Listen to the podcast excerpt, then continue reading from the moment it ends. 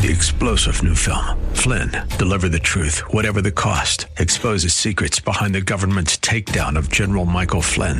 Flynn knew what the intel world had been up to. He ordered the first audit of the use of contractors. This set off alarm bells. He told the truth. He was the most dangerous person for Donald Trump to hire. They had to get rid of Flynn. Flynn, Deliver the Truth, Whatever the Cost. Available now. Watch it today. Go to SalemNow.com. SalemNow.com. When it comes to your investments and retirement, in this economy, it's important to be smart. And with the Smart Investor Hour heard right here on AM 1420 The Answer, you'll get both smart and intelligent information you'll need to help with your investing. So sit back, listen, and learn with your host of the Smart Investor Hour, Tim Hayes of RBC Wealth Management. Good afternoon, everybody. What a beautiful day here in Cleveland. Oh, it's just outstanding. Fall has arrived. Anyway, let's get started by thinking positively.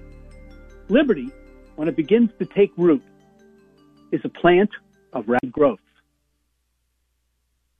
They that can give up essential liberty to purchase a little temporary safety deserve neither liberty nor safety. It's Ben Franklin. And then one of my favorites, Mr. Lincoln, said, America will never be destroyed from the outside. If we falter and lose our freedoms, it will be because we destroyed ourselves. And that is, unfortunately, a very true statement. And then finally, from Charlotte Bronte, who was the first lady of the Reformation, as far as I'm concerned, I am no bird, and no net scares me. I am a free human being with an independent will. And yes, she was. She was a fantastic lady. I don't know if you've ever read about her, but you should if you haven't. We always talk about our webpage. So if you go to WHK's webpage, you just go to local podcast down to Smart Investor Show with Tim Hayes. It takes you directly to my webpage. And there's some really good stuff on there. First of all, you can hit the contact me or email me, and we have our dividend growth portfolio. We're going to talk about the Check of the Month Club today, the Prime Income List, our top ideas. We're starting to see some ADRs break out. Those are American Depository Receipts. Those are foreign stocks that trade on our exchanges, so you don't have to worry about the currency fluctuations all the time. We have our small cap ideas. Small caps turned up Friday. It was an interesting day. We have our multi-cap portfolio, which has done extremely well. Extremely well. Also, on that front page, if you look under bulletin board, there's a weekly newsletter out. And then there's Trend and Cycle. That's Rob Schleimer, who's an award-winning, technician that came over from Fundstrat. Well, he was with RBC, and he was voted number one several times. Went to Fundstrat and then came back to us. And Fundstrat is great because we get to listen to Tom Lee every week, and who's what I consider one of the best strategists out there, along with, if we've added Tom Lee with Lori Calvacina, who's our head strategist, they've been dead on all their stuff, so keep it up. But then under Insight, we have constantly revolving information for you, newsletter, stuff from our research, just basic stuff you need to know about finances, wedding finances, all sorts of stuff like that, college finances, those type of things. And it's a scrolling newsletter, okay? So it changes every week. I highly recommend it. So that's WHK 1420, local podcast, down to Smart Investor Show, Tim Hayes, and take it from there. Some interesting things. First of all, as of June, nearly 40% of overall consumer spending came from the top fifth of earners.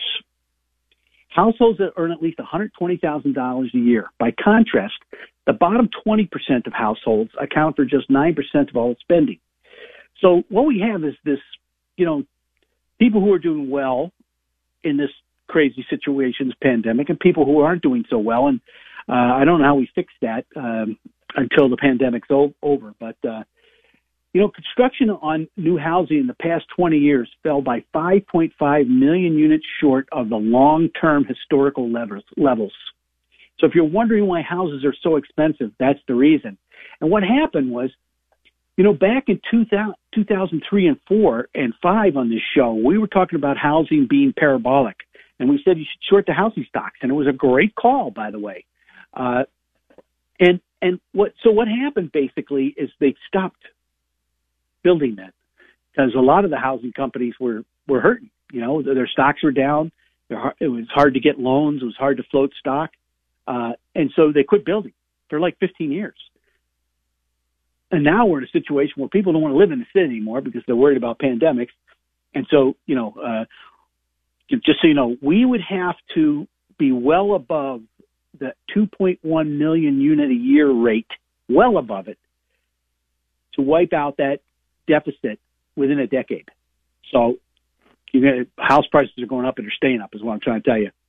In April, the U.S. median home price surged 19.1% from a year ago to $341,600. That's a pretty big number. So, you know, these are what we see when we create these type of things. And I think you, you know, you can see what's going on out there. Anyway, you know, I had a question. One of the things that the Biden administration is doing is killing any kind of defense stocks in a big way, because what they've shut down is the takeover.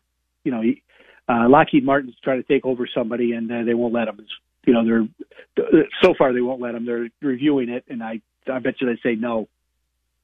But the global drone market is expected to grow 20% annually, and that's sequential. Okay, that's the one thing that Wall Street loves, is when you say sequential on the growth rate, Wall Street perks their ears. Okay. From $15 billion to over $90 billion in 2020 and 2030. That's from Levitate Capital, by the way, some friends that we do business with. Look, drones have many applications, such as you know, enterprise, where they're mid-air in solar installation or real estate sales or logistics. They may deliver packages, that type of thing. But the largest current drone market is defense, roughly $8 billion. The defense market is set for strong growth. And it's probably going to be, you know, probably be more technological advances and that type of thing. But it's something to think about, and, you know, we'll leave it at there. Now, Lori Calvacina this week, and this is something I think you should listen to. She talked about three things you need to know. Number one, you know, Lori Calvacina is our head strategist and a really good one. She's quite regularly on CNBC. But Lori says COVID has taken up more airtime on earnings calls in August, and the number of companies expressing concern or uncertainty over the impact of Delta variant slightly outweighing those expressing confidence. 52-50 at this point. I mean, 52-48.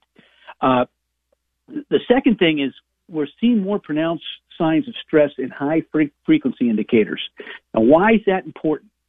The high-frequency traders are the guys that move the market in the background.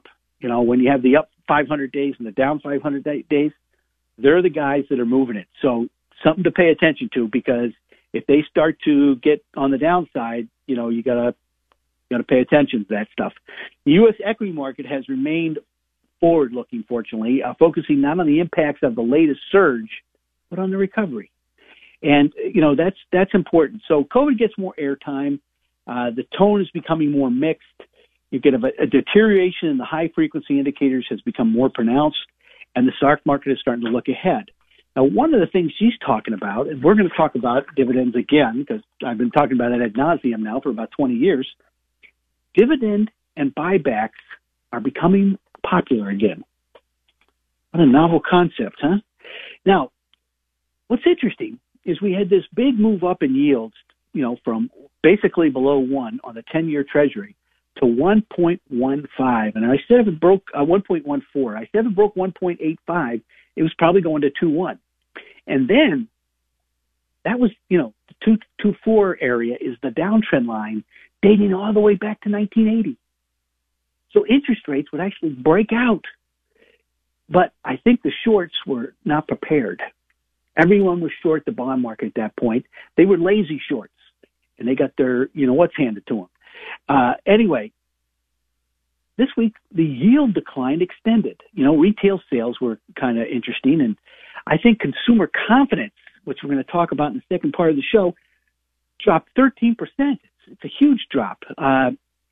So the yield decline on the Delta variant concerns has extended through this, you know, through Friday. And so if you look at the U.S. Treasury yields are down by about 4 basis points on the day. And we went to 136, and then we pulled back to 132. Now, what's interesting, on a technical basis only, is the 50-day looks like it may cross the 200-day on the downside. Technically, okay, now this is, you know, for all you guys out there that are looking at the charts, you know, that's what they call a death cross, all right? And that's usually not a good thing, meaning that yields might not go back up for a while. So just remember that. And I think it's something that you got to pay particular attention to because of the fact that, you know, we are in a situation where, you know, if yields go back down, that tells me that things are going to get interesting again, okay? Yields don't go down for no apparent reason. Remember, the bond market is 7 to 10 times bigger than the stock market. There is no insider information in the bond market. These guys sharpen their pencils, so just remember that. Now, I got that out, and I just want to remember to tell you that this is a live show. If you have a question, you can call into the studio. It's 216-901-0945. That's 216-901-0945. 0945. I'm sorry, not 90. You know, we had a great piece this week, and it's called, by the way, I forgot to mention that we have two pieces that you can grab from us. It's called the U.S. Electrical Grid. And if you don't think with all these electric cars coming and all these, you know, the environmentalists hitting us with this electrical stuff, that the electrical grid is important, you're out of your mind, okay? So this is the U.S. Electrical Grid. It's a great little story. And then we had our virtual Global Energy, Power, and Infrastructure Conference. And day two was, I consider, the most interesting, but it has all the energy thematic takeaways, all the, you know, the oil and gas takeaways, all the commodity takeaways and that type of thing. I highly recommend it. This last week, or we've actually been doing for a couple months now, we did a digital intelligence series. Now, you may recall last year in April and May, I was talking about Mark Mahaney's piece on the digital transformation of society and how the pandemic accelerated it probably by 10 years. Well, this is a very interesting story simply because of the fact that, you know, we have a situation that what we're doing is we're taking a data science team, what we call our RBC elements, and we took a look at this, and we specialize in leveraging alternative data applications at the macro level. And our mission is to use the quantitative and statistical methods to extract insights from structured and unstructured macro data sets to unearth actionable investment ideas spurred by changes in social behavior and societal behavior and real-time global events. And, you know, look, COVID is resetting, disrupting, and accelerating many facets of the global ecosystem. You know, look, you know, we put together two different, what we call indices, GOAT and GOAL. And GOAT is get out and travel indices, and GOAL is get out and live indices, okay? So GOAL stands for transit use, retail foot traffic, parks foot traffic, workplaces foot traffic, driving directions requests, traffic congestion, and restaurant reservations. And GOAT is flight departures, TSA throughput, air travel search interest, car rental search interest, accommodation search interest, train transportation search interest, and hotel bookings. So this is where the internet comes very interesting, because what we're doing is we're quantifying social behavior, all right, and using it to figure out good ideas. It's a great piece. I'm not going to go any farther than that, but it's something that if I were you, I'd call in for. Now, I talked to Tony this week, and Tony's a sharp guy, by the way. I enjoyed I had a 20-minute conversation with him at 4:30 on, I think this is Wednesday. And he said, you know, hey, look, Tim, I'm getting to that time where I'm going to retire. What can you do for me? Well, you know, look, I always talk about the dividend growth portfolio and the prime income list. Bonds are not a good deal right now, okay? And if you look at bond yields, everybody's worried about waiting for inflation to pick up, and I think it'll pick up a little bit. But look, you know, everybody in technology talks, you know, there's a guy that ran Intel who basically talked about doubling the capacity on a chip every 3 years, okay? But there's also the Wright thought process. And what Wright said, his Wright thesis was that he was trying to figure out where to price an item, okay? And as long as that's you're using the right principles to price out your services, disruptive services are only going to come in if they can cut the price of whatever's out there, you know, on a manufactured basis or on a social basis or whatever it may be. So it's going to continue to press prices down. And I don't think we're going to have a lot of demand for money for the next, you know, several years, because I think people are sitting on their hands because, you know, they said about a third of all the businesses that closed during the pandemic are not going to reopen again. So there's not going to be a great amount of money. So dividends are going to be important here. And what you need is a combination of dividend growth and a check in the month club. And so our friends at Dorsey Wright, who provide us with the bullish percent, by the way, great folks, put together a check in the month club. And what I did was I added our dividend growth portfolio with our prime income list and got another check in the month club. So we have technically sound companies as well as fundamentally sound companies. You know, you can't fake dividends, folks. End of story. You can't fake a dividend. Let me tell you, there are so many people looking at balance sheets. That's what I do for a living. I look at balance sheets and talk to people about their portfolios and their balance sheets, all right?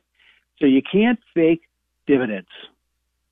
Can't do it. So the Check of the Month Club might be something that is really interesting. I also listen to our ESG people. That's environmental, social, and governance. A lot of people go into these type of things. And by our count, 57% of the S&P 500 companies have discussed ESG strategies. So it's coming, folks, whether you like it or not. It's coming to a theater near you.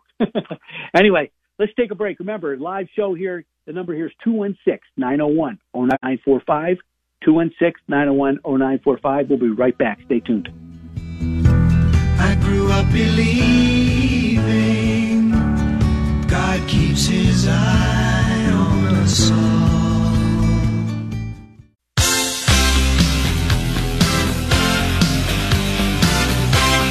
all. All right, we're back. You know, I was looking at money flows this week, and I thought it interesting because it was a big change. Let me repeat that.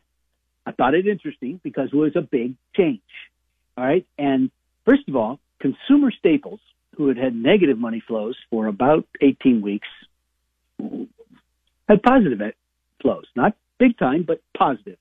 And healthcare led the pack. That's interesting. You know, we've been talking about healthcare being down and out for a while now.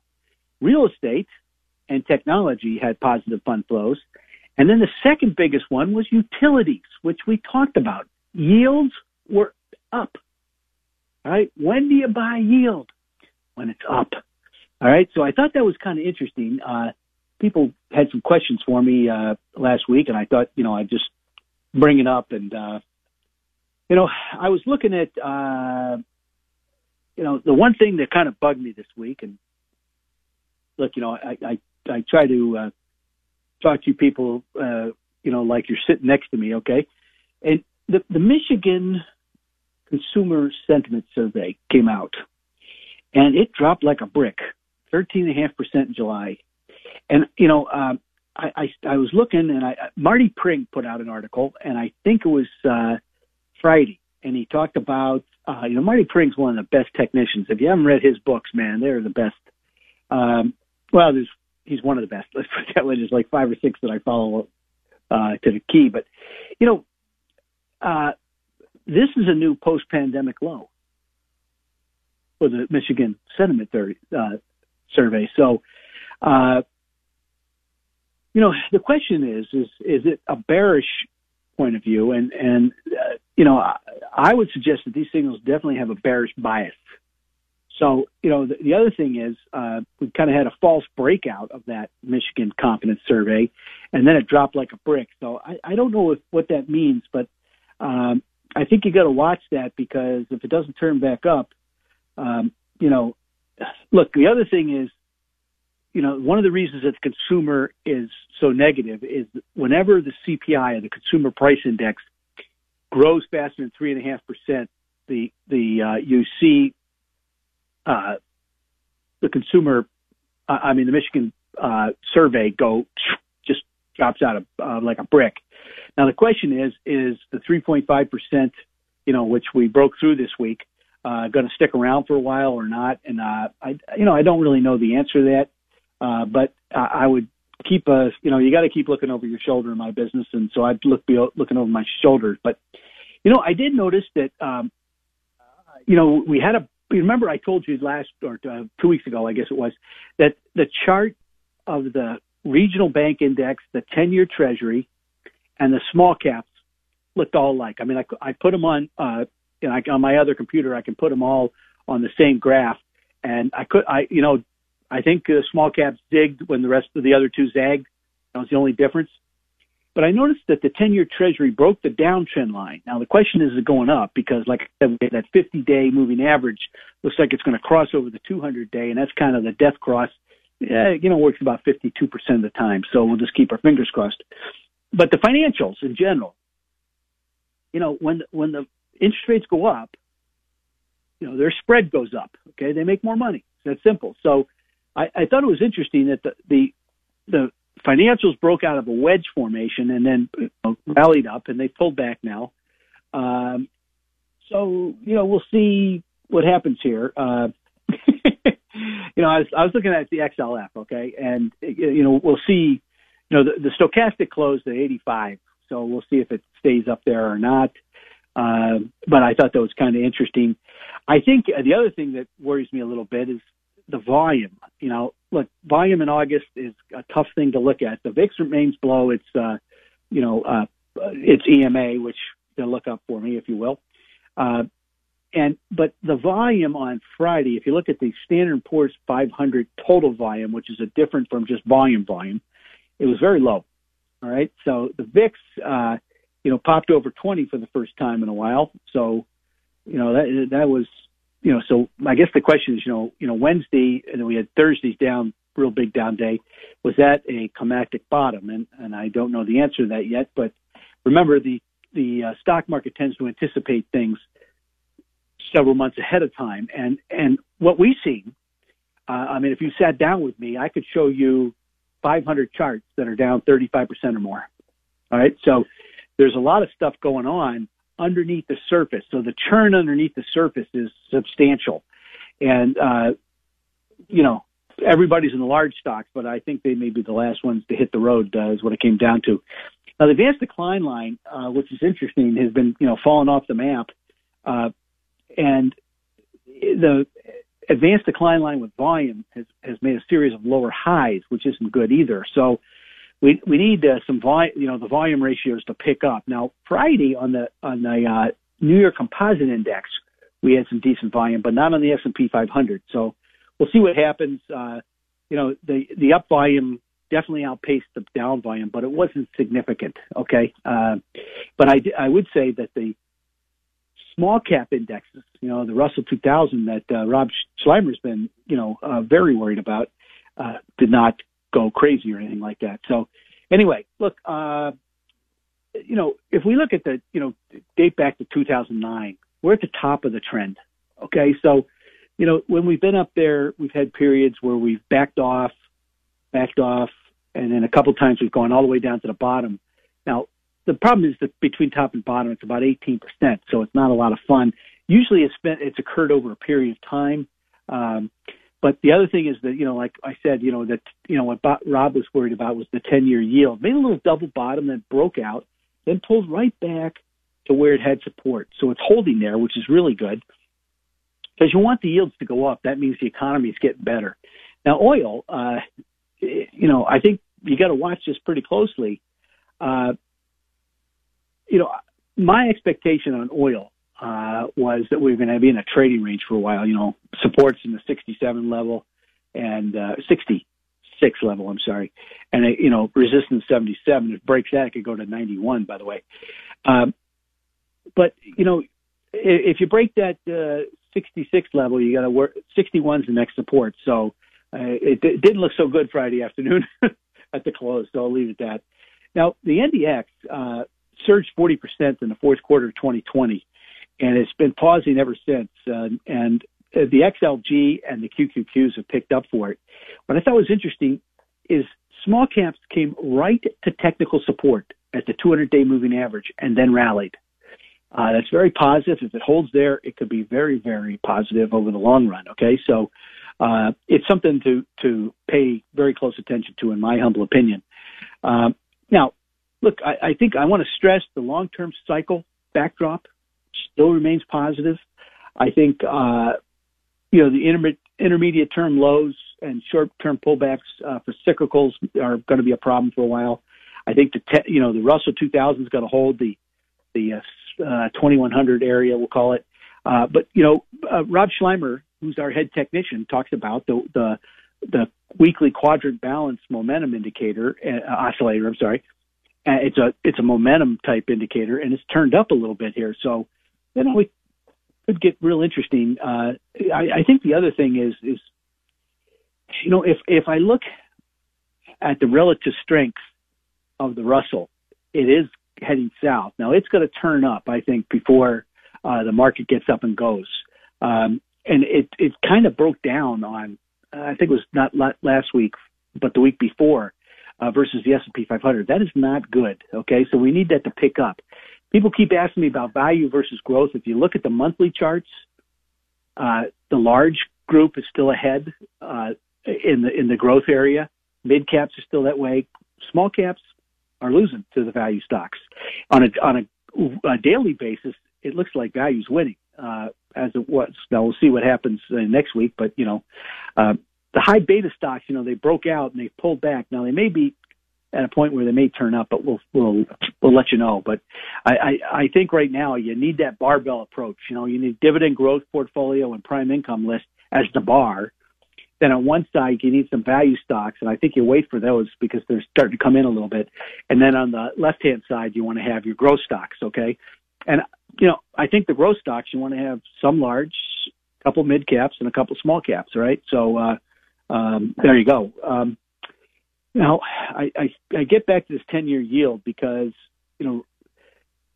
rates went right up to that, the 177, 180 mark, and they stalled. And I think, you got to be thinking about that because, we went right up to where resistance was again at 1.37% on the 10-year and came back right to where support was. So looks like we're going to be in a trading range for a short period of time. Now, the dollar made a little bit of a double bottom. So I think if it breaks, it could go up to 94, which could be a problem for commodities.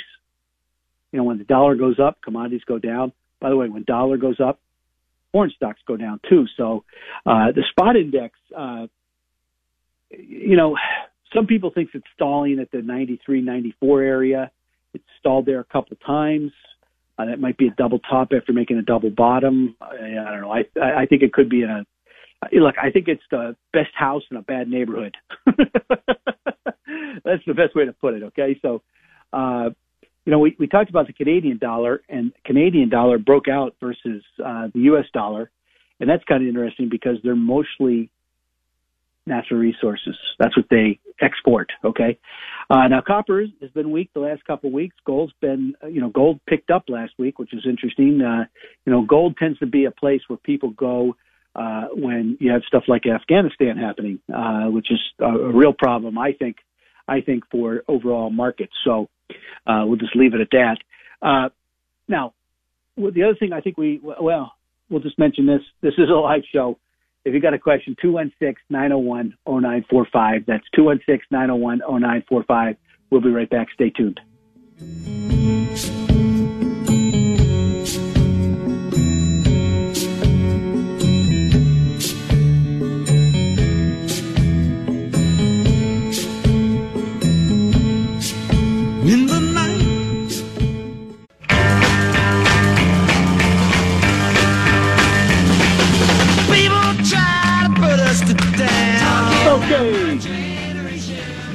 We're back.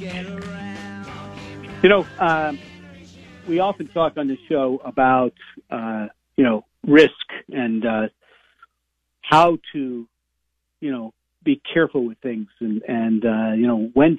Look, you don't have to reinvent the wheel. You just got to know how to roll it. All right. So what we have done is we've gone back in time and worked with our friends at Dorsey Wright and I use several money managers, because believe it or not, I don't have a monopoly on good ideas, and I use money managers who understand that they have to outperform on the downside. Do you understand that? That's how you win in the stock market. Not taking a 50% hit in the market, but taking an 8% when the market's down 50. And, I've got a couple managers that were down just 1 or 2%. Okay? I have a couple managers that were up in 2001 and 2002, only to be flat in 2003, and then make it up in 4, 5, 6, and 7, and 8.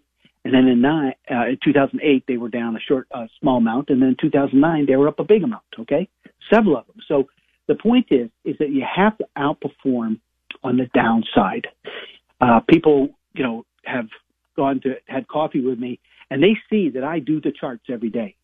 I mean, I look at thousands of stocks. I want to make sure that nobody gets killed, okay? Because then making money on the other side is much better for you. So if you manage your risk, that's the important thing. Okay, that's what I'm a risk manager and a financial planner on the side. Okay, the financial planning is very important, by the way. So I don't want to put that on the side. I do both. So what we've done is we've always used the bullish percent, which was designed by a protege of Charles Dow, and what he wanted to do is be bullish at the bottom and bearish at the top. Okay, so they were all point and figure charts back then because, computers are what started the really modern charting. And so it was X's and O's. So a column of X's, the offensive teams on the field under the bullish percent scenario. This is brought to us by our friends at Dorsey Wright, by the way. They are the keeper of it, the way I look at it anyway. And then column of O's means there's distribution. Now, there's two other points you have to, there's several other points, but 70. When we get over 70, the market's too hot to handle. That's the red zone. That's when everybody's talking about their portfolio. It's the buzz at cocktail parties, if there ever is again, cocktail parties. And then you get below 30, and that's the green zone. That's when nobody opens their 401k statements. Or if you do, you end up kicking the dog or something like that. It's a terrible time. All right, that's when you should be greedy. That's when you should be greedy. All right, now. We were over 70 for most of the first quarter. Matter of fact, we went from 60 to 80, 60 to 80, 60 to 78, 60 to 76, 60 to 74, 60 to 72, and then we fell all the way down to 50. Now, we're back in a column of X's. We were up 1.4%. We're at 57 right now. We wouldn't fall down to 54. However, the small cap stocks were down 5%. They remember we were very close to turning up at 48, and they fell to 42. The over-the-counter index was down 3. The world index was down 3 to 45. That's getting close to the 30 zone, folks. So we're seeing the large names outperform. Remember, we talked about the advanced decline line with volume. There's not much volume, and it's just the big stocks, fighting forward, okay? So we actually hit a new high a week ago Friday. And yet, there's a lot of destruction underneath. There's a lot of stocks down 30, 40%. So it's a tough time, very tough time. And everybody says, my indexes are doing great. Well, not necessarily. It depends on which index you're in. If you're in the small cap indexes, what's interesting, as of Friday, I believe they turned positive for the first time in 26 weeks. The mid-caps turned positive last week, and they were negative for 22 weeks. So you can see how much, when you have negative momentum, you get beat up pretty bad. So it's something to think about. And, I think, if you look, the equity markets saw a big uptick in volatility this week. So, but we saw the bullish percent tick higher. I think it peaked at 60. So, but the rest of the market is not doing so hot. And a couple things I noticed is, number one, is the financial sector versus the Eulerian MLP ETF. You know, so I took the XLF versus them. The XLF won on a relative strength basis. So I looked at the utility sector versus the small cap consumer staples, and the utilities won. We talked about the utilities being down, yield being up, and we had activity just 2 or 3 weeks ago, I believe it was. By the way, you can go to WHK 1420, go to local podcast, and they keep a history of my podcast, so you can go back and see if I'm not lying. And then we had utilities versus healthcare services now, not healthcare, but healthcare services, and it turned up against that too. So it seems to me that utilities are starting to become interesting again, and we have a lot of those on the prime income list. And I would recommend that and the dividend growth list that you can get by going to my webpage from the WHK webpage. But we do have Jerry on the line. Jerry, what can I do for you? Good afternoon. You caught me in between a bite of my sandwich as I was listening. I'm sorry. It's okay. How are you? Let me get this out. Okay, I'm 68 years old. I've done fairly well. I have a whole life insurance policy, actually several. I got about a $200,000 cash value in it. I don't need the money. It's, excuse me, paying with about a 4 to 5% dividend on invested capital. My conundrum is, do I, at this point in my life, I got my bills paid, kids are educated, so forth and so on. Do I cash out? Do I stay in, allowing the dividends to grow, or I could keep putting money into it? What do you think? Well, 4 to 5% is a pretty good return if that's what you're really getting, and I would check on that because, you know, one of the things I've been seeing is annuities are luring you in with 3 to 4%, and then next thing you know, you're at 1 or 2%. All right? I don't know. I'm not saying all annuity companies are bad or life insurance companies are bad. I'm just saying they lure you in and then they drop it. Okay, so if that's 4 to 5%, that's a pretty good return. I mean, that's, well, it's Northwest Mutual. Northwest, good. But I'm kind of wondering: am I better to take? You know, I can leave the money in there, allow it to accumulate the dividends, or I can keep pushing money through it. And as I got three choices to make, I'm kind of betwixt and between. Well, the question is, why did you get in it in the first place? Well, at that point, I was 22 years old, and I was married with children. All right. So is it for the children? I'm sorry? For your wife and your children? Did you take it out for your wife and your children? Of course, yeah. Are they still around? My wife is. The children have grown up, and they're, you know, doing well by themselves. Okay, so what I guess I'm saying, Jerry, is the reason you took it out is still there. You know what I mean? If the reason has changed, I would not put it this way. There are better investments I could put it into. That's where I'm coming from. I mean, I'm not going to take it and go to casinos and piss it away. Yeah, I don't think you should do that either. But you know. Look, I think what you have to do is sit down and do the Ben Franklin close on yourself. Make a tea and just say, okay, why did I do? You know, why did I take this out? You know, is it still there, or is there another area where I can make more money in a fairly safe way? You know, and the answer to that probably is yes. Eventually, look, we're in a structural bull market, and I think it's going to last for another 7 to 10 years. And there's a lot of high quality companies that you can buy with good dividends that are going to raise those dividends 6 to 8% a year. That's a pretty good deal to me. But, you know, there's nothing wrong with 4 to 5% on a whole life policy. Mm-hmm. You know, as far as Tim's concerned anyway. Well, Tim, the insurance salesman will say, well, why take it out? Because you're getting a good dividend on it. And, of course, anybody who's a decent investor knows they can do better than that. They can lose the whole thing too. Well, you can't lose the whole thing unless you're doing it on, you know, high, you're leveraging it to the hills. Okay, right. Yeah. So the point is, as long as you're not using leverage, you're probably in pretty good shape. Number one. Number two, like I said, it all depends on the reason you took it out, and if that reason still, you know, you still think is front and center, and if not, then you can change your mind and move it someplace else. But, you know, that's something you're going to determine, not me. You know what I mean? All right. Yeah, I could, thank you. I got 10 other places where I could put money that would do great, but I can't suggest that you should dump that. You know, that's something, that's a personal opinion, okay? Okay. Thank you, Tim. Sir. Have a great day. Yep. Yeah, see you. Anyway, I wanted to talk about one other thing, and that is, you know, some of the foreign stocks are starting. Oh, the other thing I want to mention, we only have two favored sectors.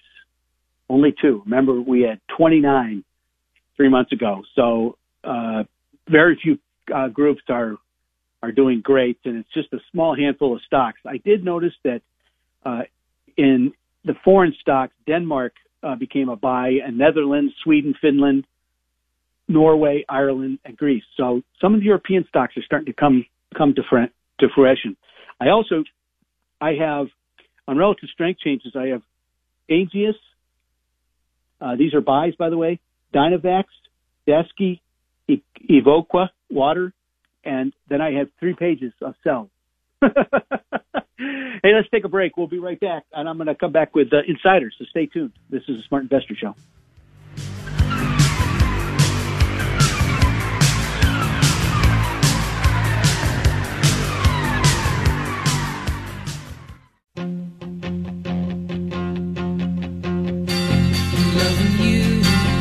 Isn't the right thing to do. Okay, we're back. All right.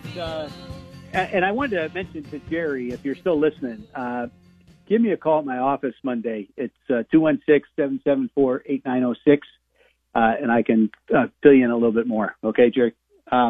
Anyway, we always talk about insiders, and insiders usually are early, but we're looking for big insider purchases. There's not 1,000 shares or 500 shares, unless the stock's, $500,000 stock. And what we're looking for is multiple buyers, too. And look, insiders know their companies better than we do. It's that simple. So it's one of the technical things. What I try to do, is when I'm molding a portfolio, I'm looking for dividend growth portfolio, a prime income portfolio. I put those together. I throw in a couple of money managers, the more money we get. And then what I do is I look for ideas where the fundamentals and the insiders are saying yes, and then the technicals turn up. All right. And what we're looking for is, stocks that have gone sideways for a long time or bottomed out and turned up, and, something to pay very close attention to. But here's interesting. B. Riley Financial, Mr. Riley, Bryant Riley, who's the chairman and co-CEO, I should say, he bought 135,000 shares. You may recall he bought last week too. And then on the 17th, he bought another 15,000 shares. So he's bought a couple times. And our friends at the Baker Brothers have bought more Kodiak. Remember, they bought this stock at 58, went to 174, then backed off. And now here they are. They bought three times last week, and this week they bought another $7.3 million. I think they now have about 13 million shares. And then on the 18th, they bought another $1.9 million. And then there was one other purchase, and I have a long list today. So when I find it, I'll let you know. So they bought quite a bit. Baker Brothers, smart money, very smart money in Tim's opinion. And then, we had a couple other names that I thought were kind of interesting. CF Finance Acquisition, the company actually bought 500,000 shares after it broke 10. Some bad news for, I've been saying be careful with SPACs for a while now. I had all these people call into my office and ask me about SPACs. And the problem with SPACs is we don't know if the deal's going to go through. We don't know who they're buying. There's guesses, but until the deal's signed, you can't buy it, and then it gaps up $4. So it's tough.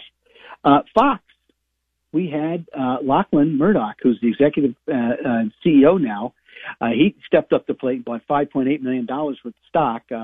Remember, this was a $37, $38 stock, and now $34, so it's kind of good. And then BioMe Fusion, which is a biotech company that was around 22. It's now 11. We had Tom Butler, and he's CEO, and then the president, Rainer Erdmann. They both bought 170,000 7,000 shares, about $3 million worth, which is substantial. Then we had Chinook Therapeutics. We had a director, and I'm not going to attempt his name. I'm not that good. It's at $2.5 million. And then Tim Springer in Morphic Holdings, which is another biotech, which has been, peaked out around 65 back in June, and it's been going sideways. I think he paid 56, 57 for it, about $1 million worth. So a lot of biotech. And Biodesic, they purchased last week and then purchased some more this week. So that's kind of interesting, another $1 million worth. And then Applovin, which is a software company that was around 90, is around 60. I think this guy paid 67 for it, and it's the president and CFO. I like when the money guys are buying, okay? And then Douglas Emmett, which is a real estate investment trust, the president and chief executive officer bought $1 million worth. A couple other things I noticed, CommScope, which was, a $22 stock, it's now 15. We had a director buy $1 million worth.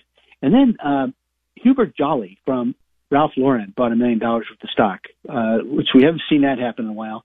And then Option Care Health, which is a name we really like, at the new high, right before the new high, director Harry Kramer bought $1 million worth. And like I said, Mr. Bryant Riley at B. Riley Associates, he bought some more stock at about another $1 million worth. A couple other names that we thought were interesting.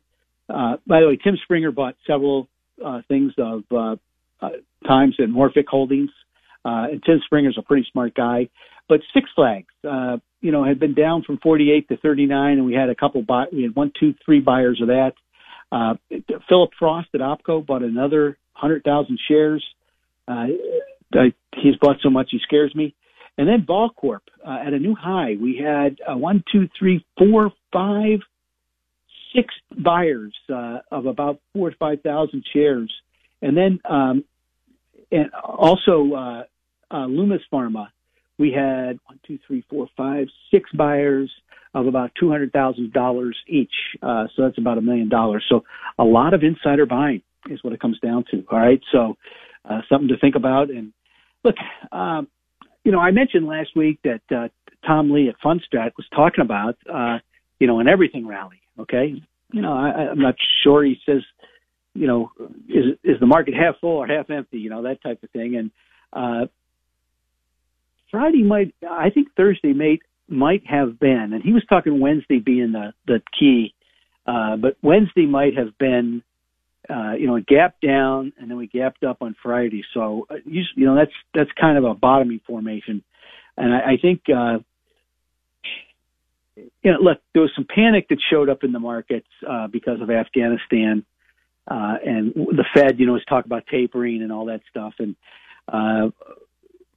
but when sellers are done, all right, and one of the things I've talked to people about, and there's not huge selling, just nobody at the bid, all right? There's not a lot of buyers. They're probably all, Nantucket or the Long Island or wherever it may be, Newport, having cocktails at 3, okay?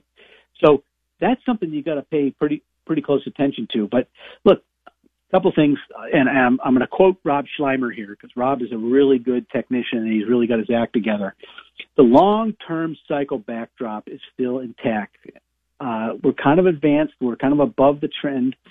So our four-year cycle, we always look at the four-year cycle and then what we call the structural cycle, the big bear or bull market cycles, which are usually 16 to 18 years long. But the four-year cycle, we had our low. Now we're getting, we're coming in sometimes where it's a little tougher to make money, all right? And so the next 2 years will be up and down a little bit, and then we'll probably pull back, and then we'll go from there. That just starts all over again. So the intermediate-term lows with short-term pullbacks will probably be there for cyclicals, okay? I think the new variant on the, pandemic front is causing the cyclicals to pull back, especially the epicenter cyclicals, because this is round 2 type of thing, and I think you got to watch the Russell 2000. If we break 2100, now we went right there, We went right to the 200-day moving average. We were just a little bit above it. And then we rallied, and we rallied on volume Friday, okay? That's a very positive sign. But if it breaks 2,100, that means the foot soldiers and the archers are going back to the barracks, all right? And you don't win a war without the guys, the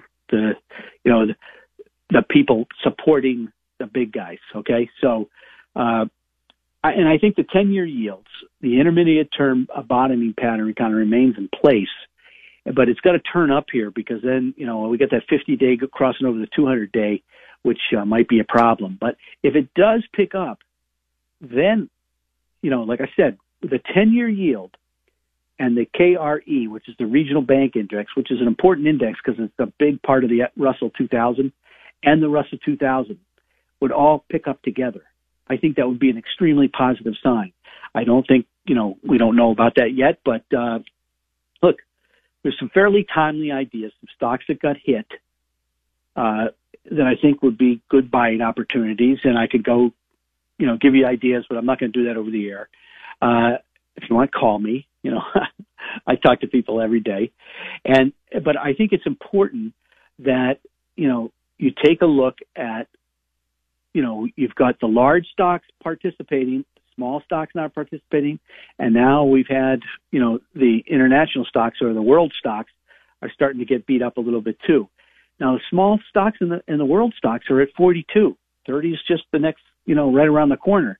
But it can get violent during that period of time. I thought it was interesting that gold picked up with Afghanistan. Gold went right down to 1676 and rallied right back up. So, that's a positive sign. So if gold were to break, 2,000, I think it would be very, very positive. If it were to break 1,900, I think it'd be really, really positive. I did notice that its relative performance versus copper has picked up, which is also important. I'm going over the questions, by the way, that people ask me all the time. And I had a lot of questions about the banks. And like I said, the financials, especially the regional banks, are kind of tied into the 10-year Treasury yield. The higher that yield, the more spread they make. And believe me, demand growth, loan growth will pick up with that yield because the banks wanted to, number one. Number two, because the economy's picking up and more people are going to be opening businesses and stuff like that, okay? So in the meantime, go to WHK 1420 AM. Go to local podcast, down to Smart Investor Show and Tim Hayes. Don't forget we can get you our top ideas, our dividend growth portfolio. Great idea right now. Prime income list. What a great idea. Check of the month club. You have to talk to me about that. Go to the bulletin board. Read the trend and cycle information in our weekly newsletter. Go to Insights and check out what we've just had 3 new articles on there this week. Also, we have the 2021 RBC Capital Markets Global Energy Power and Infrastructure Vertical Conference. I've got that, and the U.S. Electrical Grid. Those are good pieces. You should read them about the future because they are the future. In the meantime, have a great weekend. This is the Smart Investor Show. I'm Tim Hayes. Buy low, sell high.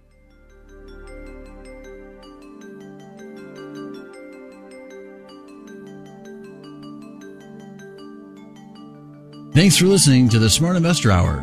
To reach Tim during the week, call him toll-free, 888-223-7742. That's 888-223-7742. Or visit his website, rbcwmfa.com/Tim Hayes. That's all one word in the address bar, rbcwfma.com/Tim Hayes. Please join us again next Saturday for the Smart Investor Hour to hear more smart investing from Tim Hayes of RBC Wealth Management. 3-star General Michael J. Flynn, head of the Pentagon Intelligence Agency, knew all the government's dirty secrets. He was one of the most respected generals in the military. Flynn knew what the intel world had been up to. He understood its funding. He ordered the first audit of the use of contractors. This set off alarm bells. The explosive new documentary, Flynn, Deliver the Truth, Whatever the Cost, and covers the facts behind this scandal. Flynn told the truth. He was the most dangerous person for Donald Trump to hire. I find out the worst enemy that I'm going to face in my life is right here in America. They took my assessment and they wanted me to change it. And I was like, I'm not changing it. They had to get rid of Flynn. with in-depth interviews, archival footage, and never-before-seen personal records of the man behind the headlines. I just felt like I was drowning. Flynn, Deliver the Truth, Whatever the Cost. Available now. Watch it today. Go to SalemNow.com. SalemNow.com.